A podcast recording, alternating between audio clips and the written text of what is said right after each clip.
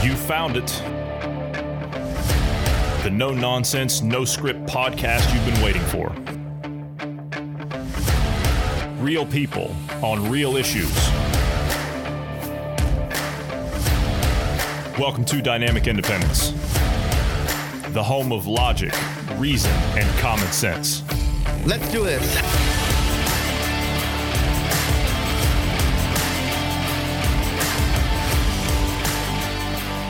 Thanks everybody for tuning in today. I'm Johnny Anderson and I'm joined today by Bruce Adams. Good afternoon, Bruce. How are you doing today? Doing well, healthy and alive. That's good because I, I know we talked about the mask mandate down where you are, but that's good considering that um, you know you have to wear masks everywhere you go now. So, have you actually seen people out in town doing this? Yeah. So you're. Uh, I mean, if you want to go to a restaurant or something, like you, you have to wear the mask as you're going up, like the host or hostess will have a mask, and then when you're seated, you can take the mask off, but you have to wear it up to that point. It's quite silly. The whole thing is silly. I mean, we've been talking about masks here for how long now? And, and the uselessness of them. I mean, it's uh-huh. been weeks, weeks we've been talking about this. Well, hell, months, technically. We've heard, well, they help, they don't help. Five months ago, all the people that are telling you now to wear them were singing a different tune saying, nah, you don't need them. Doesn't work. Mm-hmm. Now all of a sudden, mm-hmm. yes, we got to have them. Let's start with this. Newsweek, right? They're referencing uh, a report that you kind of basically skimmed over there a little bit. Says wearing a face mm-hmm. mask at home so wearing them in your house now, wearing a face mask at home could reduce your risk of transmission by up to 80%, scientists say. So we have to wear these things at home now. Now they're they're tagging specifically the World Health Organization in this and China as well. Of course, we know exactly who they're involved with here. But the paper that was published in the journal BMJ Global Health found that this is what it is. However, the study did not detail the types of masks worn by participants. So what could it be? Could it be the paper ones? Could it be the N95s? Could it be the full blown sealed respirator types?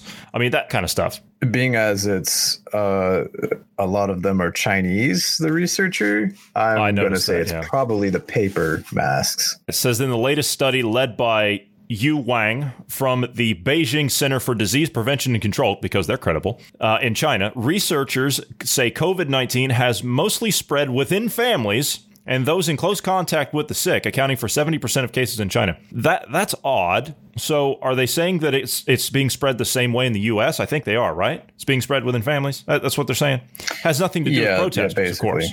Has nothing yeah. to do with protesters. No, no, no, no. So, no, and, those, and, if you're a contact good. tracer, you can't ask. You, you can't ask if someone's been to a protest. You can't ask that because it's just not possible that that's right. spreading that way. Just so we're clear. Right. It, it's the virus is uh, sentient and it knows that you're out there protesting something right. that the left considers good. So, right. yeah. Mm-hmm. So you're safe.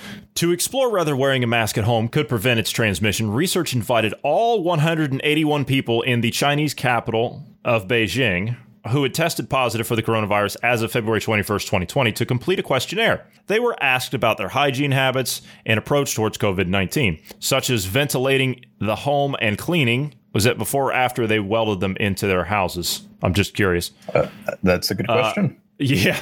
After various households were excluded or declined to participate, um, you don't decline in communist China, especially not in Beijing. 335 people from 124 families where at least one person had tested positive were featured in the analysis. So if you had 335 people in 124 families where one person at least tested positive, by even CDC standards and the way that they count in the United States, by that decree, everyone in the family has it, correct? That's why we're seeing these numbers. Yes, as far as how the U.S. is counting now, yeah, that that that is exactly what it is. Anybody you come in contact with, up to 16 people, they're all listed as being positive now. Unbelievable, unbelievable. So, uh, what else did this report have to say? When you skim down over it, was there anything of, of relevance in there? Because I don't, I don't believe any of this stuff. I, I really don't. Because we see where it's coming from. We know where this agenda is being pushed from. I was telling you earlier, and I was just on the phone with somebody too. It, by the way, you guys are being told in the U.S and like I said, I, I, I, can give a unique perspective in this aspect because I'm not in the United States.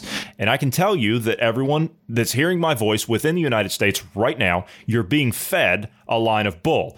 Now, again, I'm not saying that this is fake. I'm not saying that it's fake. I'm not saying that this is not a real virus. I've never said that. None of us here have ever said that. It very much is one. However, the agenda that you're seeing played out is political it is political. This is a political game. Their agenda at this moment is to continue the fear, the hysteria, the propaganda until November, possibly into January. That's their goal right now. They're trying to scare everybody into submission from going back to work to get the economy down to a level where people get frustrated and they drive Trump from office. That's their agenda right now. They have no other agenda. They have no other agenda. So they think by playing this and monopolizing your perception through the media, this is what they're going to accomplish. I was telling you earlier, and I just got off the phone with somebody over in the US, and they were shocked, and I think you were shocked a little bit too when I told you this. Professional sports, where I am, are back. They're back.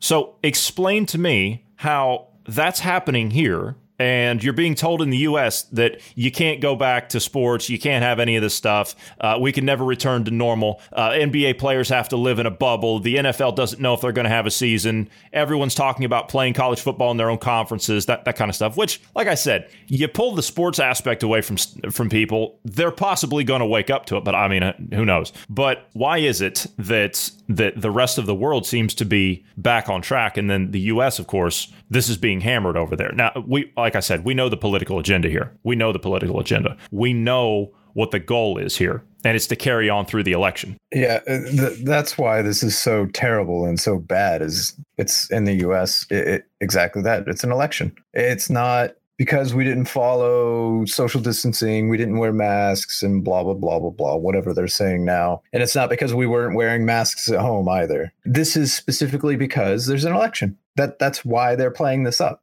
I mean, it feels like every election that we've gone through recently has been there's been something that's popped up and they've ran with something uh uh you know originally wasn't it bringing the troops home? Wasn't that one of the things that uh, obama ran on? It was such a travesty and all this stuff. I don't i don't remember all of what he ran on other than hope and change just because i thought the guy was a liar and didn't really care but yeah. But anyway it, it's just trumped up no pun intended it is, and that's that's where it's at. So this mask thing at home is it? Like I said, is there anything else in that report that stood out to you that you when you were skimming down over it? Nothing really stood out. I mean, they're saying uh, it would reduce uh, if everybody in the household is wearing a mask when one of the one of the family members is infected, it would reduce uh, transmission rate by seventy nine percent. However, if they used uh, chlorine or ethanol based disinfectant in the household, it would reduce it by 77%. So, really, I mean, w- when it comes to the household and somebody's sick, what you typically do, you know, you, you kind of quarantine that person, you limit your contact to them, right? And that's kind of what families typically do. Is it not? Yeah, it is. It I mean, is. You know, you, you put them upstairs did, and everyone else stays down. You take them their meals, you know, that, that kind of stuff. Yes, if it's really that bad, if it's really that bad, mm-hmm. then yes. But if someone's got, say, just like a cold or, you know, sinus infection or whatever, yeah, it's, it, you know, you deal with it because we have remedies for that. So, yeah. But anyway, yes, wearing a mask in your house, I mean, there are those types, right? There are those people that, that probably already do that, right?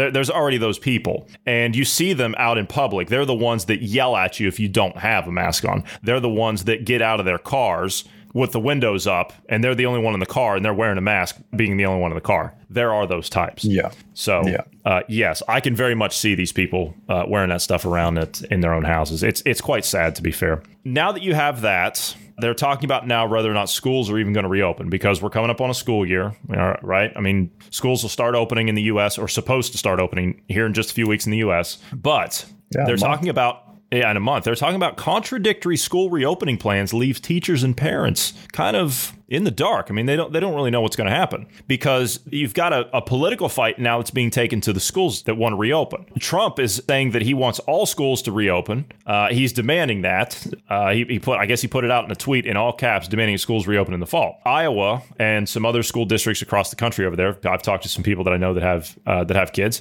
and they say that they're looking at online stuff. An Iowa school district shifted its summer school to online learning only after two days of in person learning This is, um, yes, I, I, believe this is in Iowa. School officials had sent home eight of the 60 kids in the program because they had a temperature of 104, 100.4 degrees or higher in Fahrenheit. The same week, two states with surging numbers of COVID 19 infections for in person instruction every day, while a school district in another state with spiking numbers declared its 86,000 students would start the year learning at home. What are you supposed to do with parents that have to go back to work? They can't do this. Like summer breaks and things, I mean, you kind of deal with that because you have kids that don't have anywhere to go. But come fall, winter, and you know what they're going to do with this come flu season. You know they're going to they're, they're just going to absolutely hammer the, the, living hell out of this thing. But yep. this uh, this thing where we're going to keep schools closed. I mean, th- this is this is ludicrous. This is absolutely ludicrous. I don't see how they can continue to uh, to drive home this agenda other than stoking the fear. Now, there's got to be a way out of this fear, right? Fear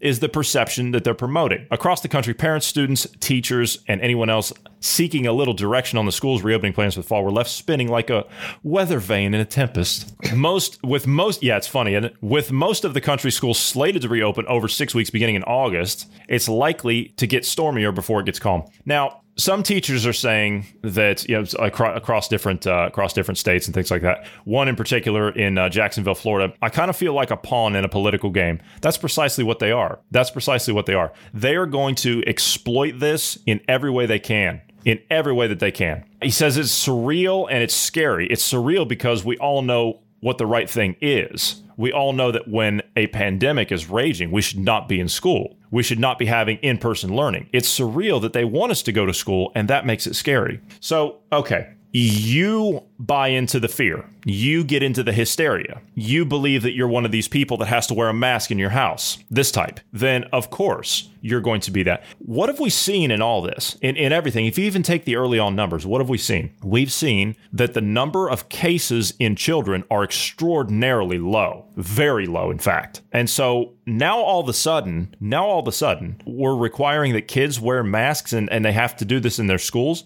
and now schools have to turn around and conform to all this this social distancing stuff. Do, do people not grasp the gravity of what's being done here? Do, do they really not see this? I, I, I almost find it surreal that anyone's actually buying into the fear of it. I, I find it surreal that you have people that are to the level of conformity that they're at, as opposed to making a stand and saying, um, this is ridiculous. Where's the one voice? There's got to be one voice out there somewhere. Somewhere in, in the, the center of learning over there, there's got to be one voice somewhere that's saying, hey, this is all nonsense. All these numbers that they've cooked up, this is how they're doing it all these numbers that they're talking about with with cases in children. Here's the people that were talking five months ago about how much nonsense mask wearing was, and then now all of a sudden we have to wear them. Five months into a pandemic, you're mandating masks. Horses out the barn door a little bit on that one, isn't it? So I find it surreal that this person right here, this this teacher, is actually to the level he's at by buying into the fear and the hysteria of it all. What do you think? So let's keep in mind of all this, right? The, these the spike that we've seen initially, yeah, and and this huge oh we've got to you know think of the curve and we got to do all these things to lower the curve and blah blah blah. If it wasn't for New York and New Jersey, there wouldn't have been a spike in the US. It would have been a slow uptick. Okay, that aside, these schools should be reopened. Kids aren't the ones being infected by this stuff. I mean, when they get it, they have no symptoms. So, yeah, we should be opening schools up and the thing is, too, w- when they closed the universities, for example, the universities were like, we shouldn't have shut down because technically this is a quarantined area. So, mm-hmm. I mean, in, in, many cases, it's safer for the kids to be there than at, at home. But the other thing is that we're running into you have a lot of kids that are um, not able to. Uh, I, I believe the numbers I was hearing was the attendance of school. So they did the online schooling and whatnot yeah. 40% of the students weren't showing up for the online schooling. And the of reason they weren't showing up is, well, either they don't have internet or they have problems at home, right? I mean, child abuse mm-hmm. and that, mm-hmm. you know, domestic violence, that kind mm-hmm. of stuff, right? Or they, they just are, are truant in general. But my point is, we have to get them back up and open again because there are situations where kids aren't getting fed well at home, abusive family, whatever the case is. We need to get them back in school, back to learning. I mean, it's also a social environment we, too. It's also a social exactly. environment too. It's it's part of exactly. building a social structure for for children. You have to be around other people. This this idea that we're separating ourselves from other people. Do you understand that you need to have interaction with people in order to to build your self confidence and your self esteem up? that you have to have that dialectic with someone. You have to have that interaction with people. And more than that, you also need to have that from a health standpoint. You have to interact with other people. We can't stay away from each other all the time. And I, I know I know where GP's at when when he talks about um, you know uh, separating and all that stuff. Which yes, I can tend to agree with that when you're looking at what we were looking at in the initial stages, as in we're looking at it as a new virus that's onto the population. We don't know what it's going to do. So naturally, everyone in the medical establishment freaks, as they should. So they want to take all precautions that they can. Well, you can do that for a while, yes, but we can't stay like that forever, as we've talked about many times on here, because if you don't have that interaction with someone after a certain period of time, then your immune system becomes naturally weaker. But that brings up you bring up another good point though is uh, kids are still at the uh, forming their immune systems and whatnot right that that's kind of we, we've kind of talked about it before that's why toddlers and and you know lick kids are, are yeah lick the floor do, yeah. you know i mean put everything in their mouth. They're getting well, exposed why, to different uh, you know bacteria and stuff and they're building exactly exactly this is why they're more susceptible in the initial stages of their development at a younger age to hand foot mouth right and same with the, the kids in school, right? They're being around other kids that are uh, not the most hygienic, right? But they're being exposed to these and building their immune system. So it's just as important to build your immune system as it is to have the social interaction, the you know intellectual uh, stimulation and whatnot to learn how to think there's things in there you know that you get from schooling as much as i didn't like it in schooling there is some things that schooling teaches you that you'll use in your everyday life so yeah we, we need to get back to it. I'm concerned they're trying to dumb down the people even more, right? They've been doing that for a while to try to dumb us down, but it's like a really blatant in your face dumbing down and it's just uh it kind of they fits back to. in with the stuff we they, were talking about to. torture yes you know? they, they, have to. They have to keep yeah. that. You're you're absolutely right. It's that aspect. It's it's that fact of you become reliant on the information that they feed you. It's not only that monopolization of perception but it's that you become dependent on them. They are the torturer. They are the abuser. They are the authority. And so you're too stupid to understand. In their eyes, in the establishment's eyes, the, the medical establishment, the um, the governmental bodies, you're too stupid to understand something. So they're going to teach you. They're going to educate you. They're going to tell you how things are because you can't figure it out. And this is the agenda we're seeing now already. But I think you're right. They want to go further with it and they want to do it at a rapid pace because they know that people are waking up rapidly. And they also know that they are on an equal timetable to get people dumbed down even further. So if they can hold them back by two, three, four, five years at those critical stages of development at an adolescent level, then they'll do it. Right. Some of these teachers are coming out and saying that, uh, excuse me, the union teacher, excuse me, teachers union presidents, right? This one particularly, uh, President uh, Cecily Myart Cruz, right? She says it's time to take a stand against Trump's dangerous anti science agenda that puts the lives of our members, our students, and our families at risk. We all want to physically open schools and be back with our students, but lives hang in the balance. Safety has to be the priority. All right. So let's take a stand against Trump's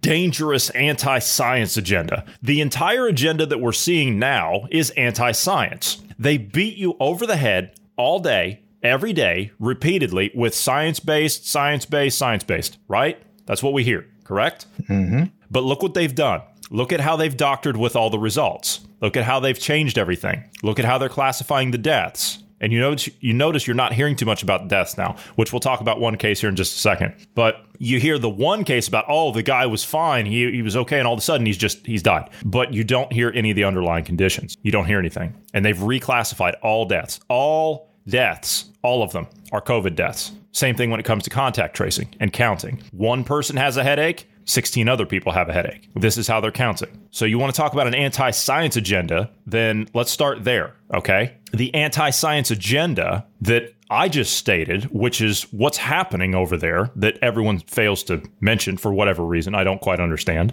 except for a few people out there. That right there puts the lives of your members, your students, and your families at risk by keeping the economy shut down and not allowing people to build, not allowing people to work, not allowing people to earn a living, not allowing children to go back to schools, not allowing people to be around each other. That is a more dangerous agenda, not this. You just care more about money than you do people's lives. Yes, I'm one of those evil capitalists. Yes, I know. Mm-hmm. So, mm-hmm. no one is a more staunch advocate from the teachers' unions than the Los Angeles teachers' unions, right? They say that schools can't reopen unless charter schools, private schools, get shut down and the police get defunded. What's that got to do with public health? What does that have to do with public health? That sounds more like a demand from a Marxist agenda, don't you think? Isn't that where it's coming from? That seems, yeah, seems more like what it is. Doesn't it kind of help keep the kids safe by having law enforcement and uh, just just you know yes, that's kind of why yes. we had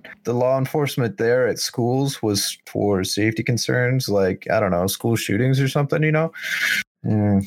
A major teachers union is claiming that the reopening of schools in its district cannot occur without several substantial policy provisions in place. Has nothing to do with safety, I might add. Uh, well, I think a couple of them might. A moratorium on charter schools and the defunding of local police. A, a, teachers union saying that they won't go back to work until those demands are met. So you're going to you're going to offer up the education of children as collateral to get the demands met on this. So you're going to force the public into capitulation. How sick is that? How sick is that? United Teachers Los Angeles, a 35,000 strong union in the Los Angeles Unified School District, made those demands in a policy paper it released this week. The organization called on local authorities to keep school campuses closed when the semester begins on August 18th. The union outlined numerous major provisions it says will be necessary to reopen schools again, including sequestering students in small groups throughout the school day, providing students with masks and other forms of protective equipment, and redesigning the school layouts in order to facilitate social distancing. Where does this stop? Where, where does this stop? Do you think, let me ask you this, Bruce, do you think you have students' parents that are on board with this? Do, do you think that, that people would actually capitulate to these demands? Now, we're talking there in that statement about protecting students, right, and in the matters of public health. That's all. That's all that is that it is when it comes to uh, to public health. But that's what's happening. So, do you think that students should be given that level of protection in schools? Do do we go that route with it? But more than that, even if you give them that, that's not enough, according to the teachers' unions. Correct? Yeah, it's not enough, and unfortunately, we're, we're talking about California here, and unfortunately, yeah, I, I can see parents jumping on board with this. I, I can see parents being for it. Unfortunately, unbelievable. The union goes even further than those requests, right? See, it's not enough. Calling for local support in the form of defunding police departments and the shuttering of charter schools. See, they want to shut down the safety and the security infrastructure. They want to shut down charter schools, private schools, religious schools, right? Church schools. They, they want to shut all that stuff down. Christian schools, all that has to go away. All that has to go away under their system. It has to go away because you have a centralized indoctrination agenda. You cannot have any other forms of education other than the one that the state provides. And that's what the agenda is here. The document calls on authorities to shift the astronomical amount of money devoted to policing to education and other essential needs, such as housing and public health. You know what? First of all, if you have education, okay, if you have a good education standard, then yes, people behave to a point where you really don't have a crime problem. However, you cannot do this in reverse form. You have to solve the education problem before you can begin to dial back on the police. Instead, they're going whole hog with it. They're just saying, well, the problem is the police and not enough education, so we're just going to defund the police. What kind of logical reasoning is that? It's none. It's none. You take care of the education problem. This is the same thing that Governor Gavin Newsom's doing with prisons and schools. Do you remember that? He cut all the money and, and shut down prisons to dump it all into education. You cannot do that in reverse. It doesn't work. There's no reasonable argument you can make to that. None you have education, you're brought up in a sense of, and we talked about it when we talked about juvenile delinquency. You have a sense of reasonable education. You have the family infrastructure. You have the religious institution, whatever that, whatever that might be, whatever you believe in, whatever your family believes in. Those fundamental foundations, those underpinnings, that very fabric of our society has been under attack. It's been removed. That underlying sense of security that gives you a sense of higher purpose in life. That's been removed. So when you remove that, you skip ahead a couple of generations. What do you have? You have societal breakdown. And then the state comes in and offers a solution, which is precisely what they're doing here. You cannot defund policing and put it into education until you solve the education problem first. Then you can focus on policing. None of these people know how to build societies. None. They know how to wreck societies. That much is clear. None of them know how to build anything. They haven't built anything. They've never built anything. These people that are in these public offices, these public positions, not even so much a, a, an elected one at that, they've never built a product or a service. Never. That's why they go into politics. Who really goes to university to come out to spend their entire life as a politician? Who really does that? Bernie Sanders. Bernie Sanders is what they call an academic bum. That, mm-hmm. That's what he is. He's literally, I mean, that, that's what he is. He went to college, he slept on people's couches, they threw him out of the hippie commune because he wouldn't do his work. And so what did he do? He went down to Nicaragua, got in support down there in the same movement that Bill de Blasio was in, the Sandinistas, came back to the United States and was advocating for democratic socialism. Married his wife Jane, his current wife, honeymooned in the Soviet Union, I might add. Who does that? Who does that? Who honeymoons in the Soviet Union? And then he comes back, he comes back to the United States, which by the way, the first time he ran as a socialist in his district now, the first time he ran as a socialist, he lost badly, but he ran as an independent after that and he won. And he's been at it ever since. So, of course, now within the last few years, he's come out as a democratic socialist, right? Because now if he's if he's done, what does it matter? So, yes, Bernie Sanders has been someone that's lived off the system his entire life. This is why he advocates for government jobs. And this is why the people that are being brought up in the education systems are advocating for government jobs. And this is why you always hear that coming from the Democrat Party. They're saying, oh, well, we're going to make sure that everyone gets jobs, but you have to go to college. See, you have to go through their indoctrination centers in order to be brought up in the. Um, in the good woke crowd. You have to know what the agenda is so you can beat society over the head with it. Then you can get that good government job. And that's what's going to take care of you all your life. See, they don't know how to build something for themselves. They know how to take over the infrastructure of the state, centralize it, and then dictate policy and lifestyle down to you. That's all they know how to do. So anyway, I'm, I'm, rambling here, but yes, this is what the agenda is that's going to be going on in Los Angeles. Uh, what are your thoughts on this, or any of what I just said? Uh, honestly, I don't know how much more. To, you're right. So I'm at a loss for words to add to that. We'll, we'll put it that way. You're right. Okay, let's cover this one thing. Uh, and you you looked at this, right? You, you looked at this. Uh, since we're talking about fire stuff, man, I, am so sick of this. Are you, aren't you just tired of this? Aren't you just tired of? It? I know everybody's got to be tired of this. Yeah. An Ohio man 37 years old, dies from the coronavirus after claiming the pandemic, which has killed more than 135,000 people. You see, they have to put that in there. Was just hype in a Facebook post. Richard Rose, 37, died on July 4th, four days after testing positive for the coronavirus. U.S. Army veteran, he loved social media, paranormal, NASCAR, and the NFL. Uh, he was fervent in support of Trump, writing, I'm glad to call him my president on April 28th in a Facebook post. Rose declared that he wasn't buying into the hype. That's the COVID hype, by the way. He also made it clear that he would not be wearing a mask as recommended but on July 1st, Rose started feeling ill and wrote that he had COVID 19 symptoms. The same day, he announced positive test results and that he would be quarantining. And then he died from the virus a few days later. So, what, what do you think? Uh, he was a U.S. Army veteran. He, he served uh, nine years. He did two tours in Iraq and Afghanistan, and he tested positive. So, what, what, what do you think of this? Do you think this is legit, or do you think that there's a un, there's an underlying health issue here? Because we don't know unless you did a backstory on it. So we, we don't know. Everything yeah. we've seen has been mostly underlying conditions, but instead, this is what we're getting. We'll get the occasional article that's put out there saying, "Oh, here here's a 30 here's a 32 year old, here's a 25 year old, here's a here's a 17 year old, here's a 37 year old, here's a 42 year old that just died all of a sudden." So there's a few things that I don't know. Uh, the family says he had no underlying uh, health con- or you know pre-existing health conditions. Uh, however, he is a larger dude. I can't tell. Most of the pictures I've seen of him, he's been long sleeve, you know, so I can't tell if it's maybe he's a bodybuilder and he's just you know big build right? Because he's a bodybuilder. Or if he's fat i, I can't tell right? However we also don't know what are things like his does he smoke? Any kind of uh, cigarettes or you know whatever. Doesn't matter what what does he smoke? Does he smoke? Does he drink? Any of these kind of things. So what is his everyday lifestyle? You know it says no pre-existing health conditions. Yeah okay so no medical conditions you have to take medication for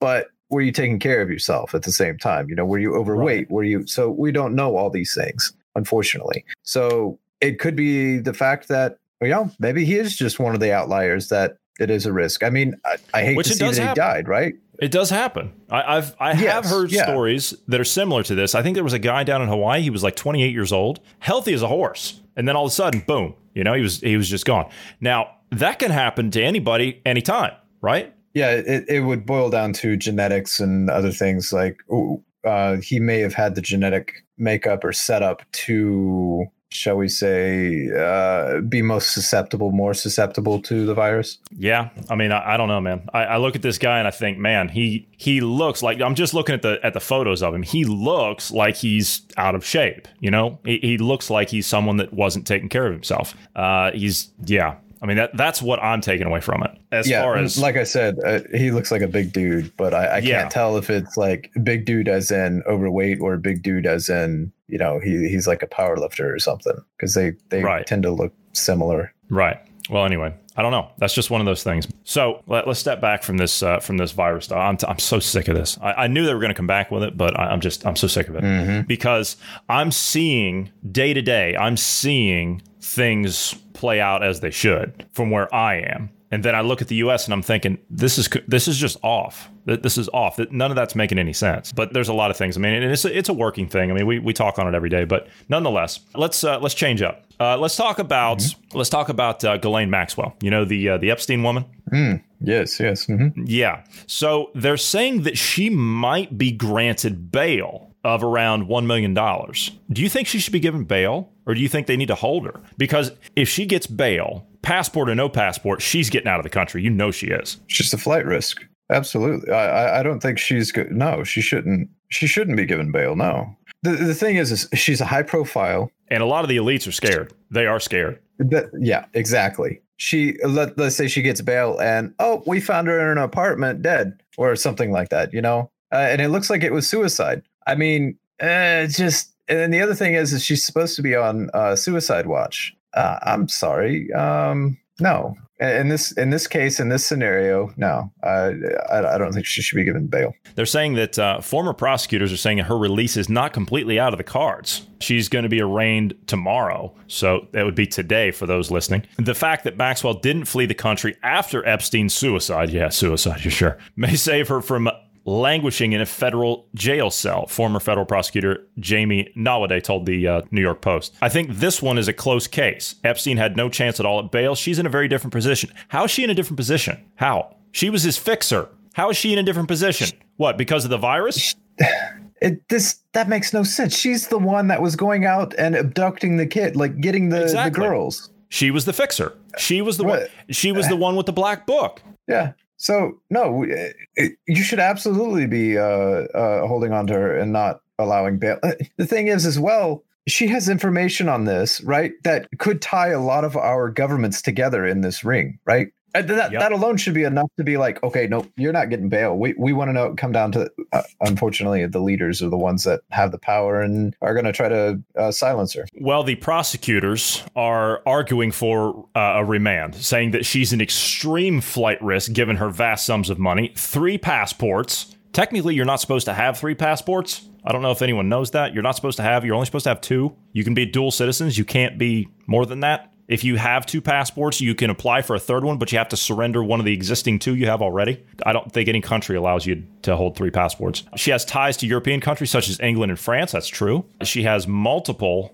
uh, well, she, has got now. Here's the thing: she she's got connections to the UK. She's got connections to France. She's got connections to Italy and Belgium. That's what we know so far. Now it could be more than that, but if she gets if she gets bail, uh, she's gone. I can tell you that right now. She's yep. gone. Now, whether yep. she Rather, she skips out and she stays alive. The elites will see to it that she doesn't stay alive very long. That's my opinion. That's my opinion. Mm-hmm. I agree. In normal circumstances, that may have been enough to keep her in jail, but the coronavirus outbreak has upended typical bail agreements. Yeah, yeah. See this?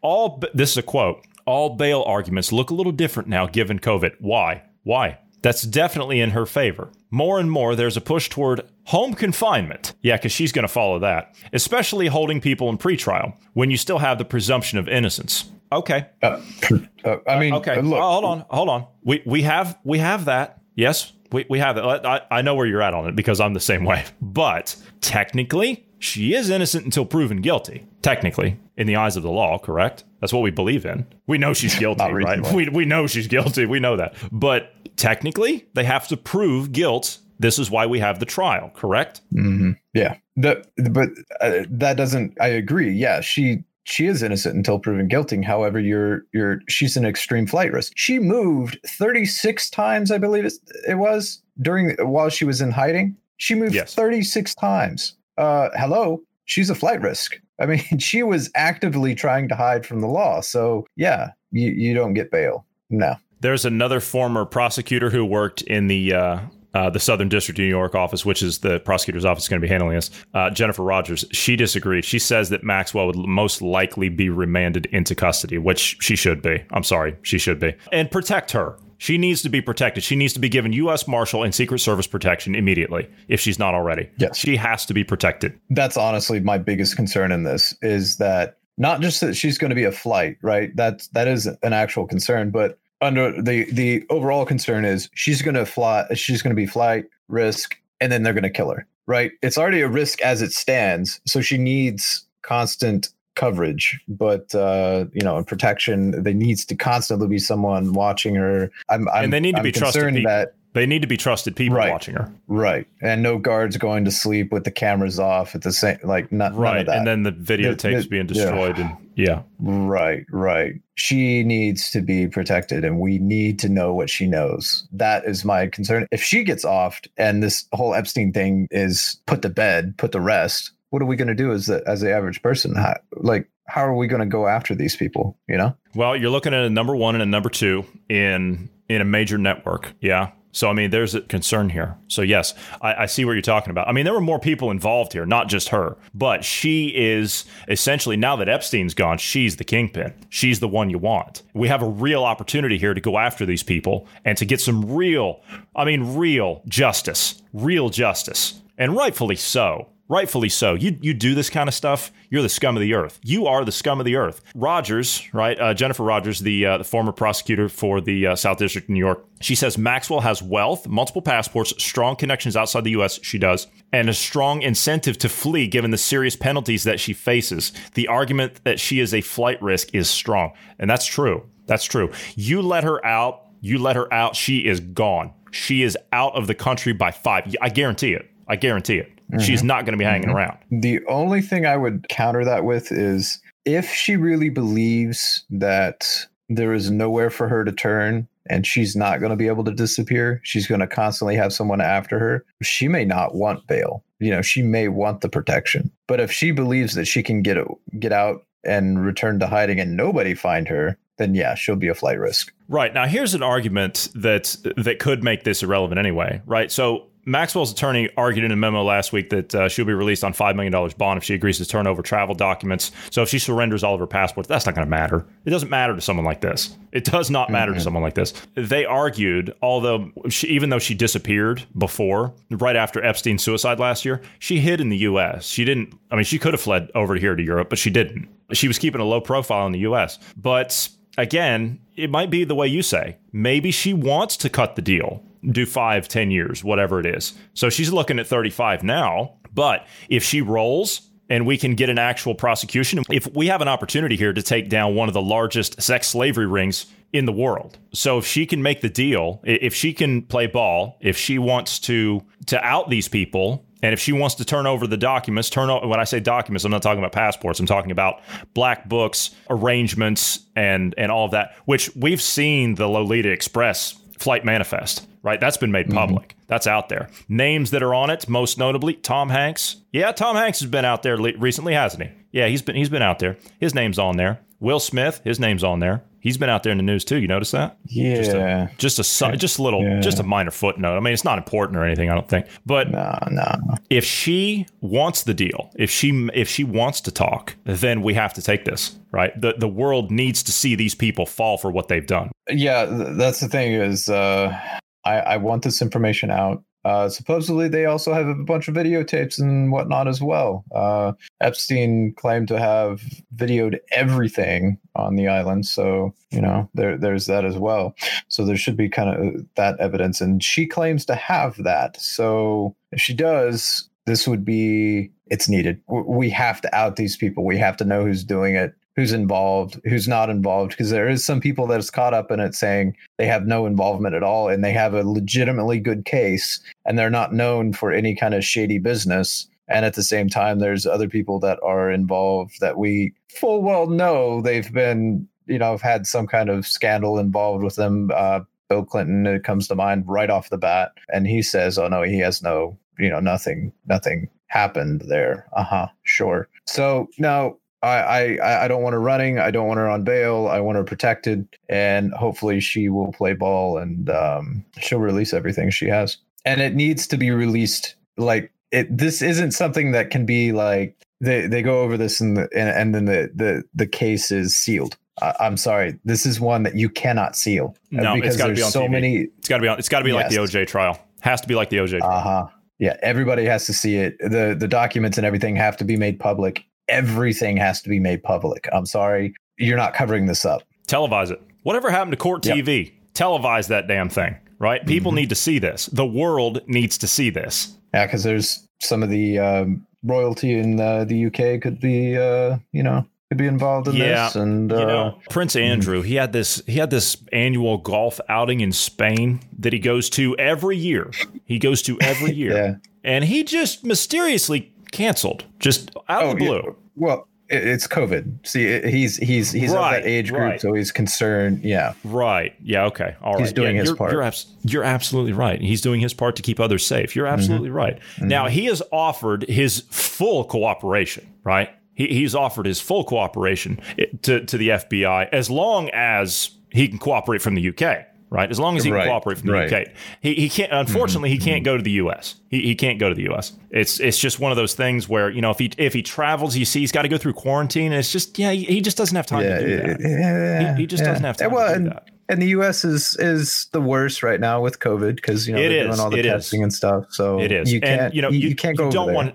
Yeah, and you don't want him taking that back to the mm-hmm. UK. You don't want that going back and, and infecting right, the royal right. families. I mean, it's just yeah. right, right. You you just you have to take these things into consideration. mm-hmm. a joke. Anyway, so yes, she uh, she she better start she better start singing like a canary. That's all I got to say. She she better start singing. Um, so.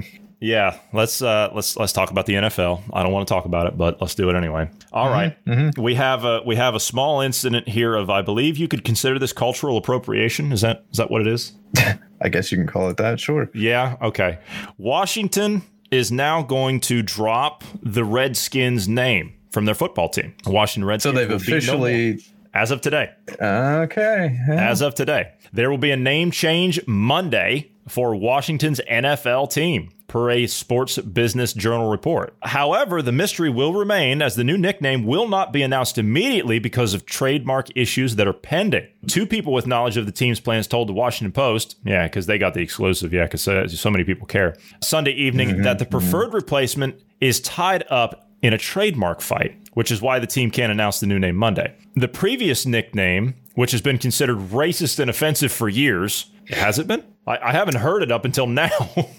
like I just um, I just heard about it like what, two weeks ago? Yeah. So I remember something happening back in the nineties. Uh, there was some, you know, big thing about the Redskins name being offensive and blah blah blah. So they they polled to see if Native Americans were offended by the the term Redskins, and an overwhelming majority said no, it's not. It's not offensive. We're proud of this. And basically, the emblem of the Redskins was designed by a Native American, and it was of a Native American. That's that's an actual person that's designed off of. And the Native Americans largely are proud to have a team that's representing them, right? And it represents their their culture and everything. So when you're talking about the Redskins, right? It's a thing of pride for the Native Americans because hey, we have somebody out there that's representing us, you know, and and right. So now getting rid of it, are they going to get rid of the emblem? That's one of the things I'm yeah. going to be pissed about is the They'd emblem being done away with. I guarantee, and you watch, you watch it. While the Cleveland Indians, I think they've already changed. The Atlanta Braves is under attack. You, I haven't heard yet, but the Kansas City Chiefs will probably be next. Probably, yeah. You would have to if you're going to continue on this this line of social justice. Maybe, maybe yeah. that's what they need to call. Maybe that's what they need to call Washington is the social justice warriors. The SJWs, the Washington SJWs, mm-hmm, mm-hmm. woke Washingtons. I got it. Yeah, woke Washingtons. Yeah, woke yeah. Washingtons. Yeah. Well, see, no, Washington's racist, so we we have to change that too. Oh, that's true. Yeah, you can't do right, that. Right. Mm. So anyway, Man, uh, the team owner, Daniel Snyder, stubbornly had stuck to the belief that it was a badge of honor and he would never change it. He stubbornly stuck to that, Bruce. Mm-hmm. Mm-hmm. Uh huh. The Redskins intended to announce Monday that the team will retire his nickname, two sources said, 11 days after naming rights sponsor FedEx's public statement asking for a change to the controversial moniker. The new nickname will not be announced immediately because trademark is, but insiders were told today that the thorough review announced on July 3rd had concluded. The team felt it was important to remove any doubts as to the future of the name, one source said. There was no thorough review. No. That was literally them saying there was no thorough review. They've done this before.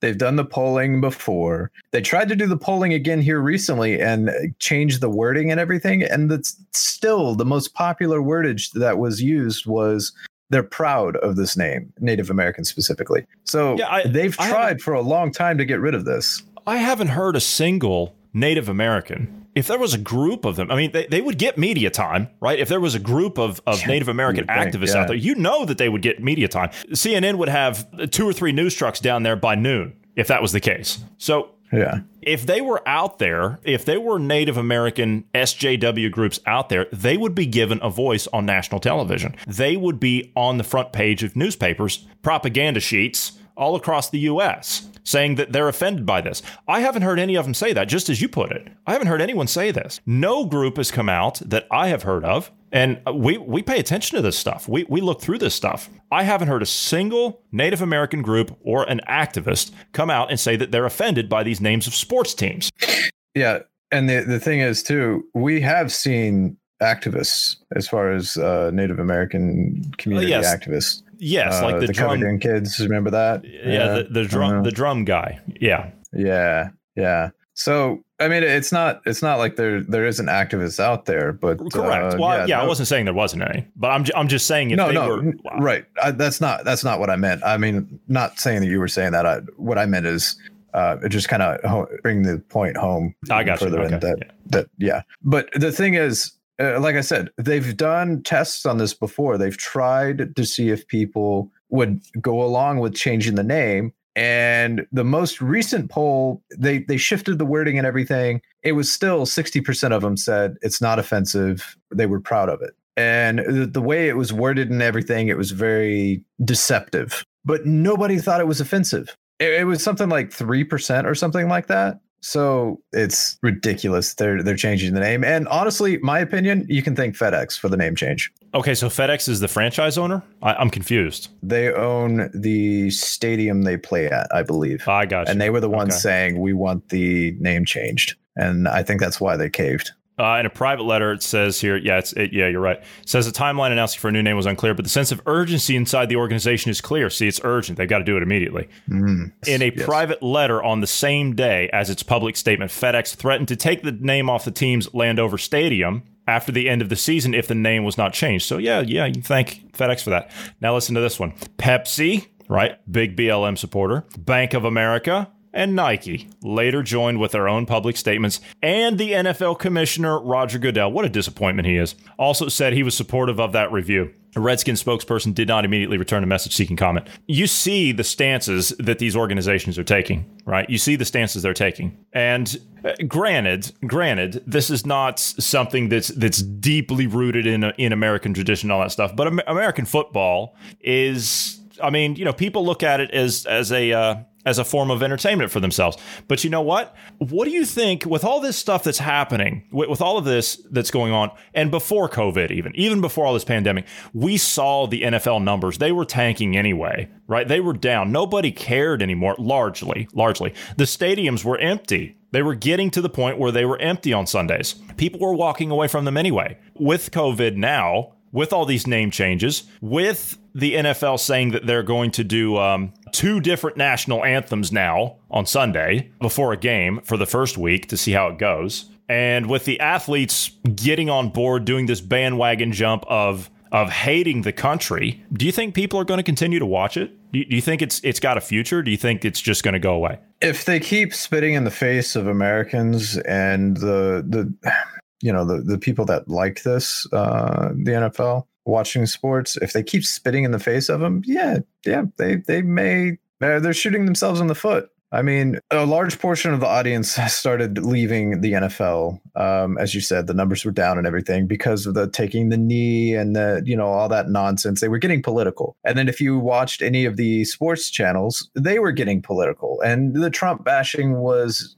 uh, you know rampant in the uh, on those programs uh, even more so now with the because they have no sports so you know what are they going to talk about look at espn yeah. it's political the whole thing's political right Right, exactly. And and people are tired of that. They don't they don't want to hear it. And you know, there's a large portion of your audience uh, that is Trump supporters. You know, half of America eh, are Trump supporters or at least voted for Trump and you're spitting in their face. So even even if it's like 40% of the voters, right? that's still a large swath of the population that you're alienating because of your your political nonsense. So they've said now that they're gonna they're gonna do the kneeling with the uh, with the other athletes, and they're going to you know do the the second national anthem and all this stuff. Why are we segregating? Number one, why are we doing this two? You know we're, we're supposed to be a melting pot together in the you know as one nation right? Many of us eh, as one. Eh, why why are we doing this? And eh, it just it, that this frustrates me. If i was if i was into the football and watching it which i'm occasionally i'm not watching it anymore. Screw you. You're you're not getting my my viewing my the ad revenue i generate. No not interested. Sorry. You, you guys have spit in the face of americans and america in general enough uh, and and i'm done. I think just based on that just based on the principle of what you just said that's what's going to make people walk away. Even more so. Yeah. Even more so. Because people don't want like football american football for those that don't know especially because i know we have international listeners for those that don't know american football that's what people would do on sundays. That was their break away from everything. That was their after church activity right? And that's what it got yep. turned into. And that's what people would do with their families their friends whatever. Hey you gonna come over and watch the game? That's what would happen. And so